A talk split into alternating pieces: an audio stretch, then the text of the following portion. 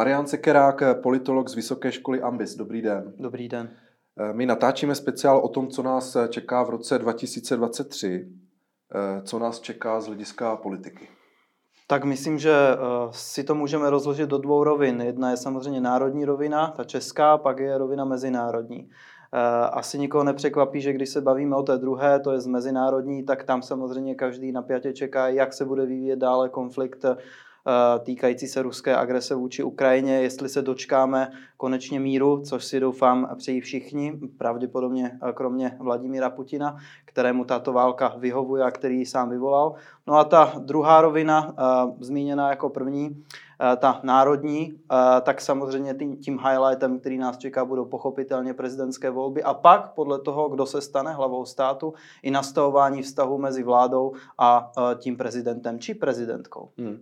Eh, prezidentské volby mají ambici rozdělovat tu společnost. Eh, moje otázka je, eh, jak se díváte vůbec na tu přímou volbu, jestli je to ten správný způsob, jak volit hlavu státu. Já zde nechci zacházet do nějakých velkých politologických přednášek, byť by bylo samozřejmě zajímavé si to rozebrat úplně do detailu vzhledem k politickému systému, jaký máme v České republice, to je parlamentní demokracii, kde bývá zvykem, že tedy prezident není volen přímo, i když jsou i výjimky a Česká republika se už nyní několik let, let řadí k takovýmto výjimkám. Podobně jako Slovensko, to je v podstatě ta samá situace.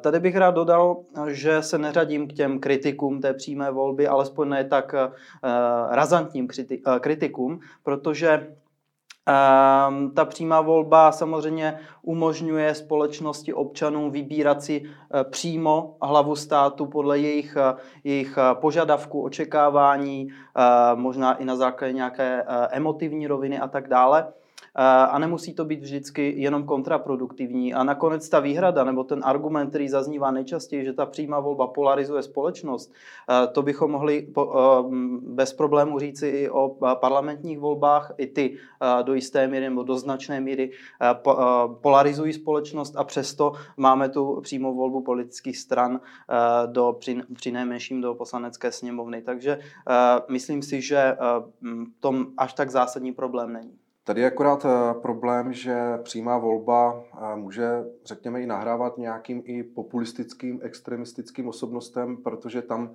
ty politické strany moc ani velký vliv nemají, protože lidé se většinou rozhodují podle nějaké osobnosti, která jim je nějakým způsobem blízká. Eh, není toto jako určitá jako obava, co se, kdo, koho můžeme zvolit a že to může být třeba i člověk, který může mít určité problémy, jak už jsem říkal, populista a, a podobně? Tradičně se v těch politologických učebnicích dočteme, když mám být trošičku akademický, že právě v tom spočívá to kouzlo té dvoukolové většinové volby. To znamená, že to druhé kolo by mělo, nebo očekává se, že bude eliminovat právě takovéto osobnosti a generovat spíše konsenzuálnější osobnosti, přijatelné pro větší část společnosti. To, že byl dvakrát po sobě zvolen pan prezident Zeman, který se ani nestylizoval do té role konsenzuální osobnosti naopak eh, účelově a cíleně společnost spíše polarizoval. To je možná určitá anomálie, ale když se podíváme třeba na to už zmíněné Slovensko, tak tam to krásně zafungovalo už několikrát. Právě to druhé kolo eh, bylo takovým eh, neutralizátorem, pokud to můžu takhle říct, co se týče právě takových kontroverzních nebo polarizujících či možná populistických osobností, jaké jste zmínil. Hmm. Podle průzkumu to vypadá, že tady máme tři horké favority. Očekáváte nějaké zvraty a útoky z těch zadních příček těch ostatních kandidátů? Momentálně, když se podíváme na to pořadí, na ten žebříček z hlediska průzkumu veřejného mínění za posledních, řekněme, několik týdnů, eh, tak nelze očekávat nějaké dramatické zvraty v té, řekněme, první trojce eh, top kandidátů, můžeme je takhle nazvat jako top kandidáti. Byť je pravdou, že tam může zapůsobit i nějaký faktor eh, typu nějakého výjimečného skandálu nebo nějaké, jak se říká, špíny z minulosti, která může být v určitou chvíli vytažena, ale zdá se, že už ty největší kontroverze ohledně těch prvních tří kandidátů, jak se říká, vyplavaly na povrch a nějaké velké překvapení tohoto typu nás asi nečeká. Pokud by nastalo tedy, tak by samozřejmě mohli vstoupit do hry i někteří z těch kandidátů, kteří nyní jsou spíše v těch zadních řadách nebo na těch nižších pozicích. Tady bych ale rád zdůraznil, že to, že máme nějaký soubor top kandidátů, ještě neznamená, že se máme soustředit pouze na ně a že občan je v podstatě odkázán na výběr jenom těchto tří. Určitě a to je velkou výhodou samozřejmě demokracie. Máme široké spektrum možností, máme velký výběr a myslím, že teď uh, možnosti uh, výběru uh, mezi těmi kandidáty, kteří momentálně jsou, jsou poměrně zajímavé a pestré a dá se říci, že skoro každý si snad může najít toho svého oblíbence nebo toho svého favorita. Když se podíváme na ty tři hlavní kandidáty a začneme abecedně, abecedně Andrej Babiš, jakou má šanci podle vás se dostat do druhého kola? Jestli mu vlastně vyjde eh, ta jeho strategie, kdy se stylizuje teď do toho, eh, řekněme, hodného eh, strýce, který vlastně nechce jako útočit, nebo tak to aspoň prezentuje. Ptáte se na druhé kolo, nicméně eh, já bych se ještě přistavil u toho prvního, protože eh, tam by to mohl být pro Andreje Babiše velmi velký problém, eh, pokud by se nedostal právě do prvního, nebo pokud by tedy nebyl úspěšný v tom prvním kole, nedostal se do druhého. Pokud prohraje ve druhém kole, tak tam má argumentačně, dá se říci už teď nabito, může říct, lidé mě nechtěli jako prezidenta, přejí si mě jako budoucího nebo opět jako premiéra, chtějí mě v té exekutivní pozici třeba vládní nebo v tom parlamentu, může si to takhle obhájit ehm, a možná s tím i tak trošku počítá. Ale pokud by se nedostal do druhého kola z toho prvního, eh, tak to by byl samozřejmě problém, protože tím by se nabourala eh, velká důvěra, která momentálně panuje eh, u části voličů vůči jeho hnutí, hnutí ano. Ehm, a to samozřejmě by mohlo být velmi nepříjemné a způsobit mu nebo dostat ho do pozice, která rozhodně není politicky komfortní a mohl být, nebo mohl by být nebo ta jeho pozice v rámci hnutí určitým způsobem destabilizovaná, byť je samozřejmě eh, zakladatelem a de facto majitelem. Ale stejně se ještě znovu zeptám, eh, jak vidíte ty šanci postupu do druhého kola? Eh, momentálně z hlediska těch, eh, těch průzkumů, když se na to podíváme, i těch společenských nálad, eh, tak si myslím, že šanci rozhodně má. Opírá se o velmi disciplinovaný elektorát svého hnutí, který je relativně věrný volbě hnutí ano. Takže pokud se nic nestane a neselhá, neselhá toto jeho voličstvo v té disciplinovanosti, tak si myslím, že má poměrně slušné šance být úspěšný a do druhého kola se dostat. Když se podíváme na Danuši Nerudovou, tak eh, tady asi je problém, že komunikačně nezvládla kauzu kolem Mendelovy univerzity. Eh, může jí to poškodit, nebo poškodit tu auru čisté ženy v, v politice? Nevidí v ní voliči spíše právě slovenskou prezidentku Čaputovou? Mohlo by jí to uškodit, tyto věci? Nejsem si jist, nakolik se eh, paní Nerudová sama chce stylizovat do této pozice, jestli to je součástí nějaké PR strategie jejího týmu. A případně pokud nechce, jestli eh, voliči očekávají, že bude jakým, jakýmsi když to řeknu trošku přehnaně, klonem Zuzany Čaputové v tom českém vydání. Nicméně, eh, pokud se ptáte na tu eh, zmíněnou kauzu ohledně jeho akademického působení, ať už vědeckého nebo manažerského v pozici rektorky Mendelovy univerzity v Brně, eh, nejsem si jistý, jestli je to problematika, která je dostatečně zřejmá té široké veřejnosti, protože přece jenom je to akademická sféra, eh, sám se v ní pohybuje, je to svět sám o sobě a pro sebe eh, a není úplně každému jasné, jak to tam přesně funguje. A ty, ta specifika nebo ty problémy, na které se v souvislosti s ní poukazuje, můžou být velmi, velmi vzdálené tomu běžnému voliči, řekl bych, že možná pod úroveň jeho standardního vnímání, což samozřejmě není problém těch voličů, protože není eh, nikdo povinen se orientovat v této velmi specifické oblasti, velmi specifické problematice. Takže nyní možná z pohledu některých médií, možná sociálních médií to vypadá, že tu komunikaci úplně nezvládá nebo že by to teoreticky mohlo uškodit, eh, ale z toho širšího pohledu eh, to v zásadě nakonec až takový problém být nemusí. Hmm. Petr Pavel ten je zase pranířovaný za svou eh, komunistickou minulost. Eh, jak velký problém by to pro něj mohl být nebo je? Myslím, že tam už je rozhodnuto ti, kteří chtějí volit pana Pavla, eh, tak ho budou volit i navzdory a přijali nebo akceptovali tu jeho obhajobu, tu jeho argumentaci toho, že sice v minulosti pochybil a jak říká, není na to hrdý, nicméně, jak sám tedy tvrdí a jak argumentuje, sloužil vlasti 30 let bez problémů demokratické zemi a vysloužil si vysoké pozice v oblasti bezpečnosti, mezinárodní bezpečnosti, takže to je jakousi satisfakcí za to jeho, řekněme, selhání z minulosti. Byť tady tedy můžeme trošku hypotetizovat, jak by se vyvíjela třeba jeho kariéra, kdyby nebylo změny režimu v tom roce 1989. Ale myslím, že tyto otázky jsou momentálně poměrně mimo a nejsou natolik důležité z hlediska perspektivy té prezidentské volby. Hmm. Když odhlédneme od prezidentské volby a podíváme se na tu parlamentní, očekáváte stabilitu nebo nějaké otřesy? Ono to asi bude i souviset, už jsme se o tom bavili, jak si povede Andrej, eh, Andrej Babiš, eh, jestli uspěje nebo neuspěje v těch prezidentských volbách. Jak to vidíte?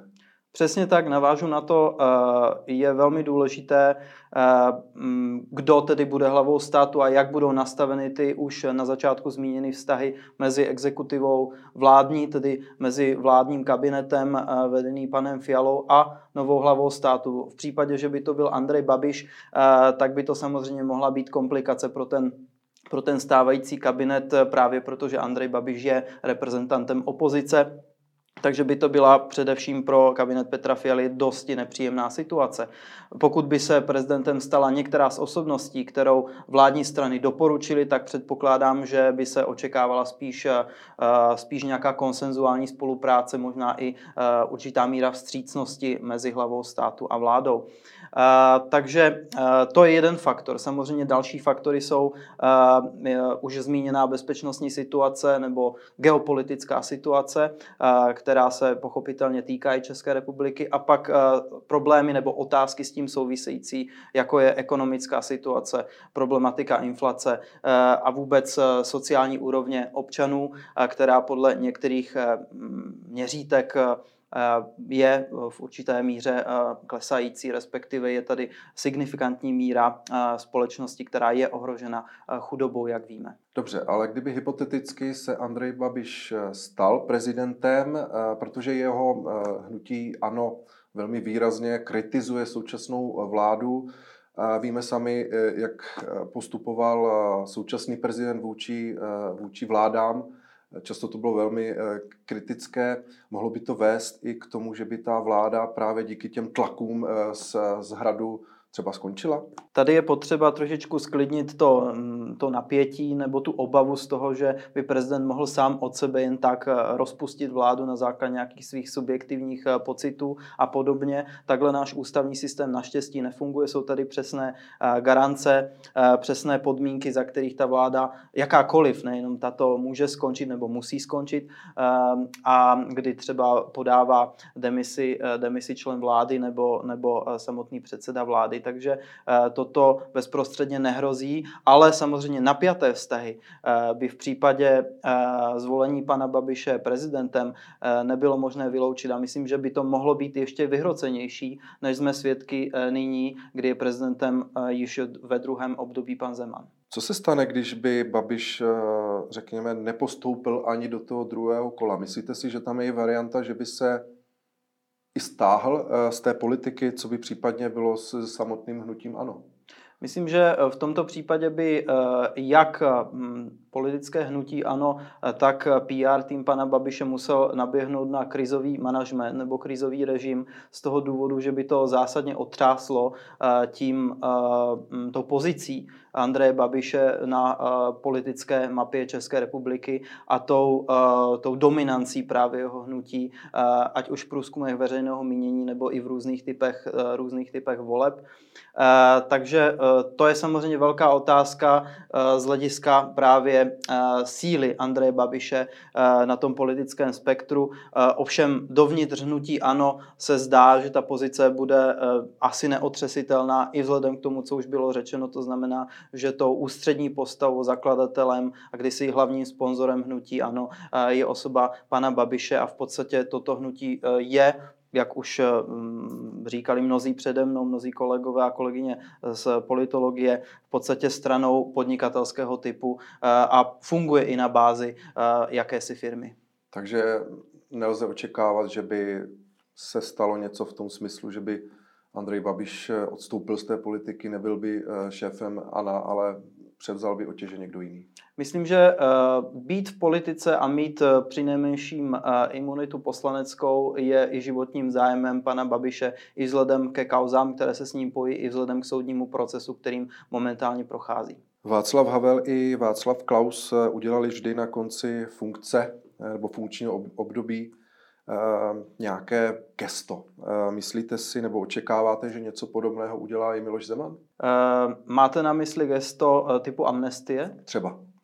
Eh, pokud vím, eh, tak eh, pan prezident Zeman oznámil, že nic takového neplánuje, ale tady bych úplně nevylučoval ani takovýto krok, protože víme, že pan Zeman už mnohokrát něco oznámil nebo vydal určité stanovisko a pak následně svůj, svůj názor dosti zásadně byl ochoten a schopen a připraven změnit za různých okolností, takže nikdy neříkej nikdy, jak se říká a i v tomto případě Eh, to nelze vyloučit, je to možnost a je to jeho kompetence, aby, eh, aby tak učinil. Ale druhá diskutovaná věc je právě jmenování eh, předsedy ústavní, předsedu ústavního soudu, což samozřejmě pořád tu pravomoc má, nicméně by bylo velmi nestandardní a podle názoru ústavních právníků nebo expertů na ústavní právo eh, velmi diskutabilní, neli protiústavní, kdyby tak učinil eh, teď eh, v podstatě půl roku předtím, než by, měl, než by mělo končit funkční období stávajícímu předsedovi ústavního soudu. A co myslíte, co bude dělat vlastně Miloš Zeman? On sice mm, oznámil, že se vlastně stáhne už z toho veřejného života, ale myslíte si, že to tak bude, že už opravdu skončí a nebude nějakým způsobem do té minimálně české politiky nějakým způsobem promlouvat?